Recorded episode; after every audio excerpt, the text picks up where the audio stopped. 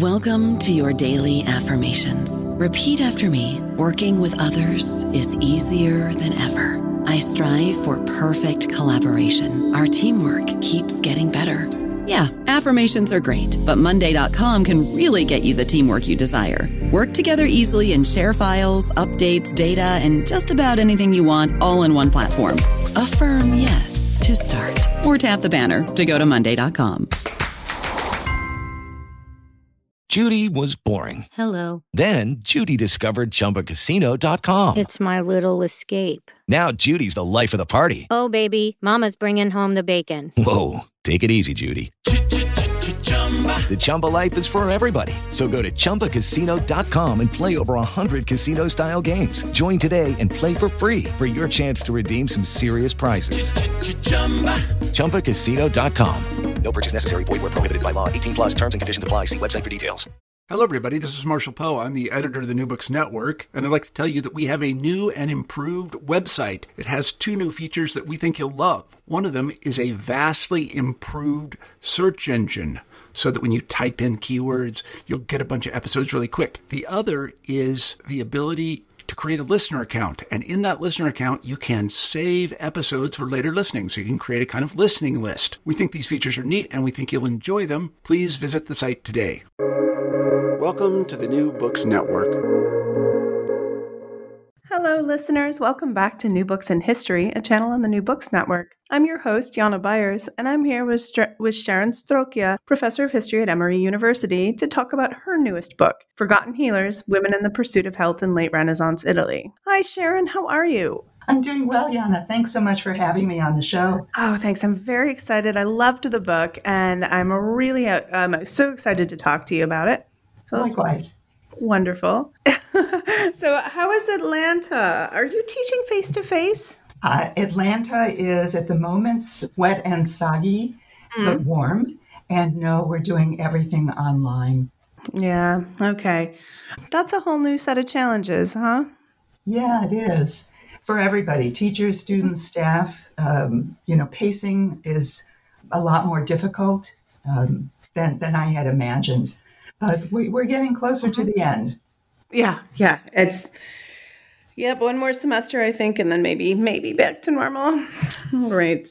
Um, well, speaking of uh, uh, back to normal, I don't know. I don't know where I wanted to go with that segue, but so let's just. Uh, I want to dive in. So my first question, as always, is an attempt to kind of place this book in your narrative as an historian, and so thinking back, my favorite part of Death and Ritual was your exploration of the role of women in the funerary rites and what that meant for their position as important members in the kin group. Then uh, Nuns and Nunneries shone a light on the centrality of female monastic life in the battles of what we call the era of reformations writ large. So here I see you moving your spotlight to a new area, suggesting that um, women were not only involved in Renaissance medicine, but were in fact like central to its practice and progress. Um, is that a fair characterization of how this is going? I think that's a really good summation of my own intellectual trajectory. So, as you know, I, you know, I was trained as a social and cultural historian of Renaissance Italy, and published those earlier books and other articles that that really dealt with the various intersections of women, family, and religion in 15th and 16th century Italy. But about 10 years ago, I started to get interested in the history of health and healing, but I had no training in that field. So I thought the best way to approach some of these issues in the history of medicine was through the lens of gender and the lens of labor history, um, rather than trying to contend with uh, materials I knew, knew very, very little about, like academic medicine or modes of textual transmission.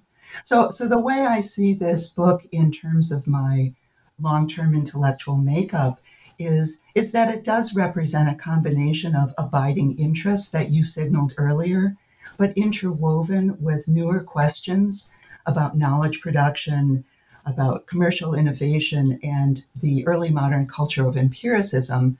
Um, so I would say that um, uh, you know I've retained all of those earlier interests, but now try to respond to what has often been called the material turn in early modern studies.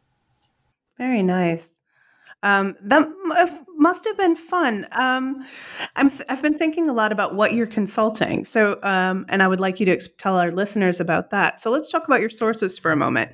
What are you using? Um, where did they come from? How did you find them? You know, what's the relationship between the source base and your argument? Just you know, just talk a little bit about that for me. Yeah, you, as as you probably know, uh, I'm an, an archive rat of the first yeah. order. I, I just love working in Italian archives and, in particular, in Florentine archives. So I, I came to Forgotten Healers partly by accident and partly by design, because once I finished my previous book on nuns and nunneries in Renaissance Florence, I learned that I had collected all kinds of fragmentary archival material that documented religious women as healthcare practitioners, particularly in the realm of pharmacy and nursing. And I thought, well, maybe I'll just try to do something small with this until I settle on a new project. But I realized that, in fact, this was a new project. And then I just went full bore and tried to really look for other kinds of materials so I, I think just to address your question more directly, uh, one source base that looms very large in the project uh, is a, a, narrative source base comprised of letters. Um, women in this in the 15th and 16th century wrote just a, a, large number of letters. I think it was you know a very uh, feminine genre. Um, they established epistolary networks, and so I'm using a lot of letters, particularly uh, coming from the Medici court, but also from institutions like convents. So nuns were great letter writers, in part because they couldn't get out and about. Um, so, you know, narrative sources um, that range from letters to uh, kind of chronicle descriptions of uh, mir- miraculous cures or uh, canonization proceedings and the like, which have a, a sort of narrative form but I try to uh, enrich and uh, check those narrative sources with more what what I would just call a kind of uh, quantitative data mm-hmm. coming from account books, right? Mm-hmm. So Italians were wonderful paper pushers, and they kept all kinds of account books, sometimes interlaced with narratives, uh, so that you can find not only the numbers of uh, you know what what uh, convents were selling at, at, what price and so forth but you know, those are interspersed with little narrative entries so it's a kind of hybridized form. Um, but the count books were a wonderful rich source to, to tap. And then of course things like statutes that would give me a more prescriptive sense um, uh, petitions that were attached to statutes so things that are not perhaps linear in, in the way we think about them uh, because of the way they were archived. And then finally, visual materials. Mm-hmm. I, I, do try to make some use of visual materials such as uh, uh, manuscript illustrations, um, material objects like pharmacy jars, and so forth. Wonderful. As you're talking, I'm, I'm nodding along. Yes, of course. This sounds so familiar. Um, it is funny. Um, so many historians, when you ask them what brought them to their new project, they're going to say, Well, I was working on this thing, but then I found this in the archive. It's like, ah, it's, it's so true. wonderful. God, it, oh, it just- is. And, and I think, you know, th- this is how history you know, can have an, a great deal of intention behind it, but is also very serendipitous. Yeah, absolutely. And that's why, you know, you go to the archive and you it's it's hard uh, not to be inspired when you're in such a wonderful space. Um, sometimes cold, but good space. Um, all right. So uh, um, the next, we've got a couple big questions here. So my super big, what do you see as the primary argument with this book? What's your overarching argument? Well, my overarching argument is that simply put, um, a wide range of women were involved in healthcare and medical provisioning, and that they were socially important to the uh, delivery of healthcare services in this period. And I think where uh, I, I, want to give that an edge is to say that uh, I would argue that in the increased demand for healthcare services, coupled with this growing interest in preventive health practices, actually opened new opportunities for Italian women to participate in both the medical economy and in emerging cultures of experimentation. So that argument runs contrary to uh, an older historiographical convention that says that you know women healers were marginalized in the 16th century uh, in line with professionalization. Mm-hmm. Um, and I see that as a really important contribution. Um, that I mean, in uh, that is such an old saw. This idea that as things became as as as any profession becomes professionalized, women get written out of it. Well, and they may get written out of it, but that doesn't by historians, but that doesn't place women outside of this situation. And so I think that's a really major contribution, and I love it. Thank um, you. it was a really fun book. It was a great book. Um, so, what can you tell me, kind of, what you consider to be your other main contributions to the discourse?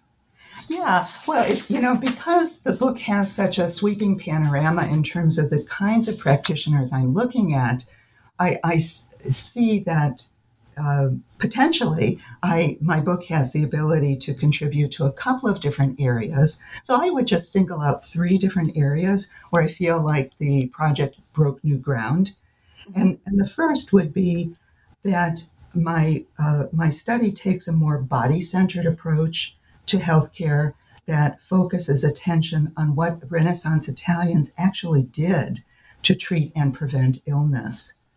Um, so, for instance, as opposed to thinking about academic medicine or the, the wonderful developments that are taking place in the university around uh, dissection and the learning of anatomy, I'm really more concerned with uh, what people are doing, right, in, in as frontline healers in uh, managing illness, in understanding bodies from different points of view. So, one of the results of, of that body centered approach is that we can cut across the widest possible range of activities and social strata. So, as I, I hope we'll discuss later in the podcast, uh, some of the people we'll meet in the course of the book really cover a very broad range from the top echelons of the Medici court, you know, all the way through orphaned girls who are working in uh, syphilis hospitals. So, so I think that this body-centered approach uh, allows us as scholars to appreciate the value and meanings that contemporaries attach to different services within this pluralistic medical marketplace. Mm-hmm. So, so that would be uh, one area where I think I contribute to the discourse. A second area would be that I argue uh, that Italian women working outside traditional guild and academic settings became invested in empirical knowledge making through the pursuit of health. So I, I, think that my study expands the reach of empirical culture into the female spaces of Renaissance courts, convents, and charitable institutions. And in this way, I'm taking a primarily uh, skills based view of early modern knowledge production that emphasizes how the work of, of the mind and hand uh, were unified. So, so, that kind of approach uh, allows me to examine the ways that body work provided avenues for Italian women to participate in the culture of experimentation through making remedies or through uh, writing out uh, different recipes and exchanging them through to trying out different kinds of care practices and so forth. So that would be a second area. And then a final area would be uh, to look at the commercial dimensions of women's pharmacy work in late Renaissance Italy. Um, we, we've learned quite recently that women were very much engaged in different kinds of pharmaceutical work, making remedies, but no one before uh, the, the, my study, I think, has really leaned into looking at uh, the uh, female these female run businesses. So I'm looking particularly at convent pharmacies because, of course, uh, convents as institutions kept excellent records. And they were also extremely important uh, vendors within this medical marketplace. So, what I was trying to do in the book was to show how nuns worked at the nexus of the market and the laboratory as both medical artisans and entrepreneurs. And I'm able then to reconstruct uh, what their business looked like, uh, what kind of products they sold, their clients, uh, have a little bit about prices and so forth. And I think that makes a contribution then to both economic and labor history. So those would be my three areas.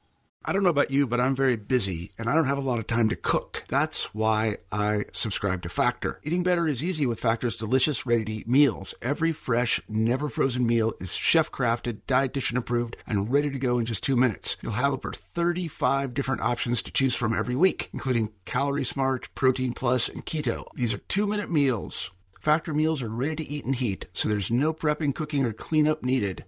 They're flexible for your schedule. Get as much or as little as you need by choosing your meals every week. Factor is the perfect solution if you're looking for fast, premium options with no cooking required. Sign up and save. We've done the math, and this is important. Factor is less expensive than takeout, and every meal is dietitian approved to be nutritious and delicious. Head to factormeals.com slash NBN50 and use code NBN50 to get 50% off. That's code NBN50 at factormeals.com slash NBN50 to get 50% off. that's that is really that's uh, that's amazing. That's um you're just like okay, just let me radically change the way we think about this. Done. Um, well done.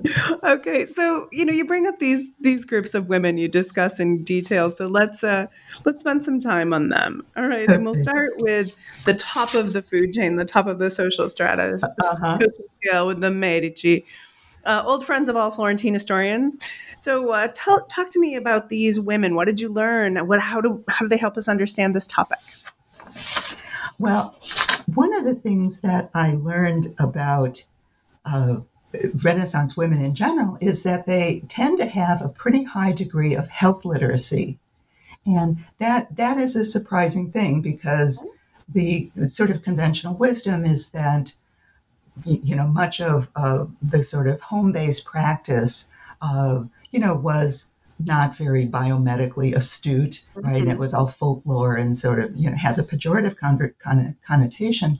And I think one of the things I wanted to say about court women in particular was that they had, you know, a good bit of training in uh, the making of medicines, in, di- in learning how to diagnose illnesses, in using various sensory repertoires to understand the human body, um, reading vernacular texts.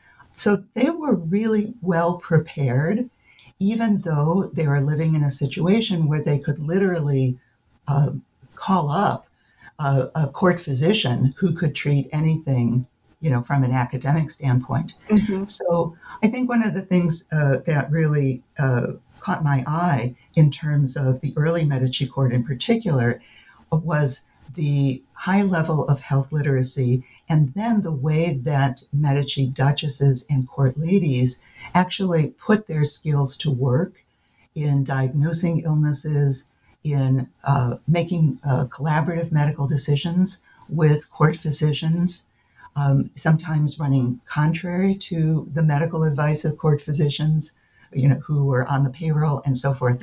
And so there is a kind of uh, negotiation of power that uh, revolved around uh, the issuance of, of healthcare directives. Um, people had their own plans oftentimes for what kind of therapies they wanted to, uh, to, to use in case of illness. So mm-hmm. there, there are a couple of things uh, I think of interest. Um, and then also the other, the other thing I would just mention quickly is that um, courts uh, kind of cut across the social spectrum in that they employed a large number of people um, who were not noble or who were not patrician. And it was interesting to see how some of the, the lower tier uh, employees and servants at the Medici court were uh, integrated into the process of decision making and and healthcare provisioning. I was thinking particularly of wet nurses and uh, and the so-called matrons or or nurses of this Medici nursery that grows literally year by year. of course. Oh, that is uh, that really does kind of change the under, our understanding of power and like the idea that there's a negotiation there. Um, it's really that's that's new. It's fascinating. Um, so with nuns, you're back on familiar ground as well, um, yes. continuing to help us see the way convents were intertwined of like just so many layers of urban Italian life. What's going on there? Well, uh, this was, I think, one of my first clues from previous work. You know, these account books were meticulous in many ways, you know, uh, because uh, con- nuns uh, had to have their books audited. They kept their own records right? And so they were able to write down in whatever detail they felt was appropriate uh, various kinds of uh, expenses or things that uh, things that might have uh, escaped the attention of somebody like a notary and so forth. So the fact that these are female generated records by and large, I think also gives us a unique perspective. So that I was already aware of, but um, one of the things that was the initial thread linking my previous work with this book was um, the sense that uh, nuns were very much involved in making medicines and then also marketing them to a much broader lay public. And they did that because it was such an important revenue stream for them. Uh, I, I, I, knew that convents were always on the edge of you know, going under financially. They were always looking for new sources of support in this mixed economy. And so, right around 1500, I learned that from, from again, my archival sources, that nuns began to commercialize what had been a long healing tradition and started to explore new little niche markets first with their client their their long-standing business partners and with their traditional clients, their female allies and patrons, but then very rapidly uh, started to expand their businesses within, say, 20 years by 1520 or so. And then everyone got in the game. Um, so this became a very uh, robust revenue stream for, uh, for female convents. And then finally, hospitals, which um, I think are the places most likely to be linked with the great male physicians and like medical theorists. Um, so, what's the contribution of women here? Well, I'm thinking here more about patient care and who's actually doing, you know, uh, the who's performing the daily grind of hospital care, uh, and I focused in particular on these new hospitals that were developed in response to a new disease of syphilis. So these pox hospitals, as they're often called, they're hospitals for syphilitics. Um, in, in they're uh, hospitals that uh, just flourish after, again, about 1520.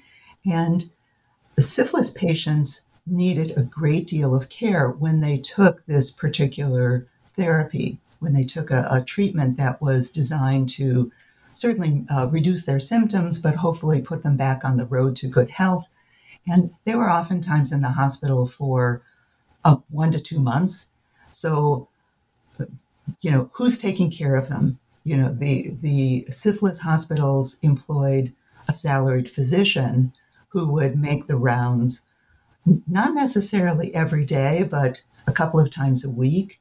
And so patient care is really left in the hands of these healthcare workers who I saw as essential to the development of new routines, certainly to the uh, to the uh, recovery of poor syphilitic, syphilitic, patients.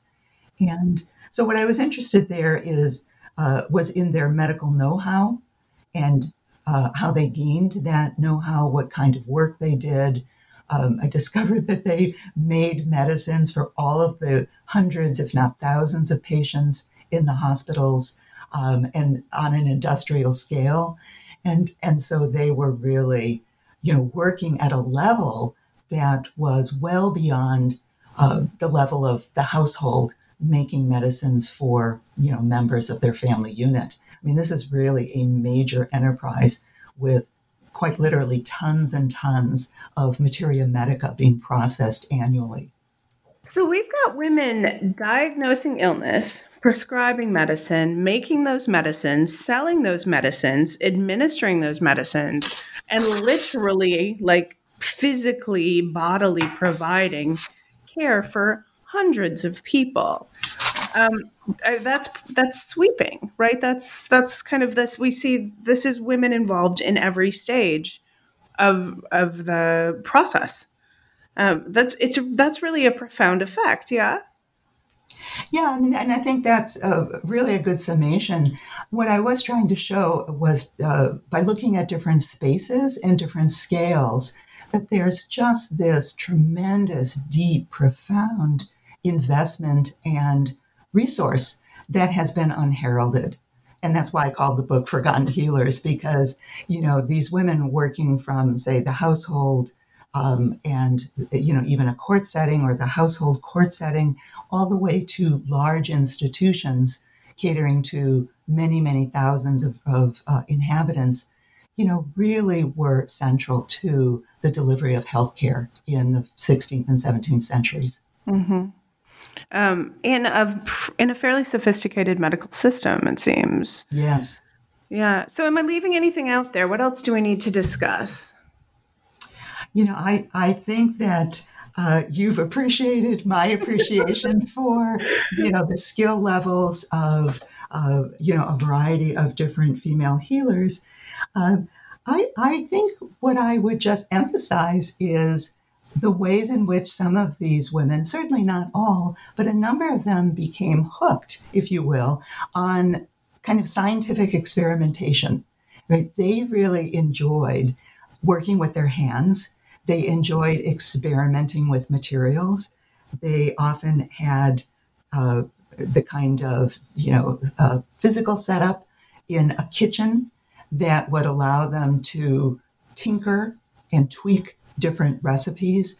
And so I, I, I, think one of the things I found most engaging was the ways in which uh, women with inquiring minds use their skilled hands to really uh, make changes in uh, terms of medicine, uh, and then uh, kind of use that uh, uh, the sort of practical knowledge they acquired as a springboard sometimes towards a more theoretical understanding. And this has some some important implications too for just the way we think about the you know so-called scientific revolution um, and that i mean like and, and i think well as you brought up you know centering this on the body um and and and like what experimentation means like what practice means you know it's very there's a lot of uh, a lot of things to think about with this work yes cool. so uh, are you going to be spending any more time with it or what what's next what are you working on now so I, I will be carrying forward a couple of the strands from this book. And I, I just launched a new book project that I'm tentatively calling Health for Sale, uh, which explores the commercial culture and the medical marketplace in the same period in early modern Italy, roughly 1550 to 1700. And here again, I, I want to challenge some conventional takes. So the the story to date is that Italian uh, state authorities regulated the medical market primarily by uh, means of new licensing agreements, new licensing mechanisms. And again, that was the way in which women were filtered out. But I take uh, a more trust based approach to the way medical consumers were created and cultivated. So, for instance, I, I want to explore different market innovations, such as the origins of pharmaceutical brands and printed medical advertisements, again, in the 16th and 17th centuries, which w- we tend not to associate uh, mm-hmm. with the origins of, you know, big pharma. Um, but um, I have a great deal of archival material about things like drug patents and the organization of early modern drug trials that included human subjects. So I've got issues of branding and drug trials and pharmaceutical, if not monopolies, then certainly trademarks and so forth. So this is obviously a timely subject, but one Mhm. whose roots run remarkably deep, I think, into the early modern period. That's uh, wonderful. I'm very excited about that book. Thank and uh, yeah, I can't wait to interview you about that. Um, which, you know, a little bit of time, I, I know it'll take a minute, but I'll be ready uh, when you finish it. All right. Thank you so much for your time. I've, uh, um, I, I'm really grateful. And I have, you know, I've been reading your books for i mean i for like i've been been following you as a scholar for a very long time so it's means a lot to me to get to talk to you Likewise, thank you so much. Thank Thank you for your for your excellent questions. Really provocative and excellent questions. I appreciate it. that's lovely to hear thanks very much all right until next time Okay, thank you. ciao It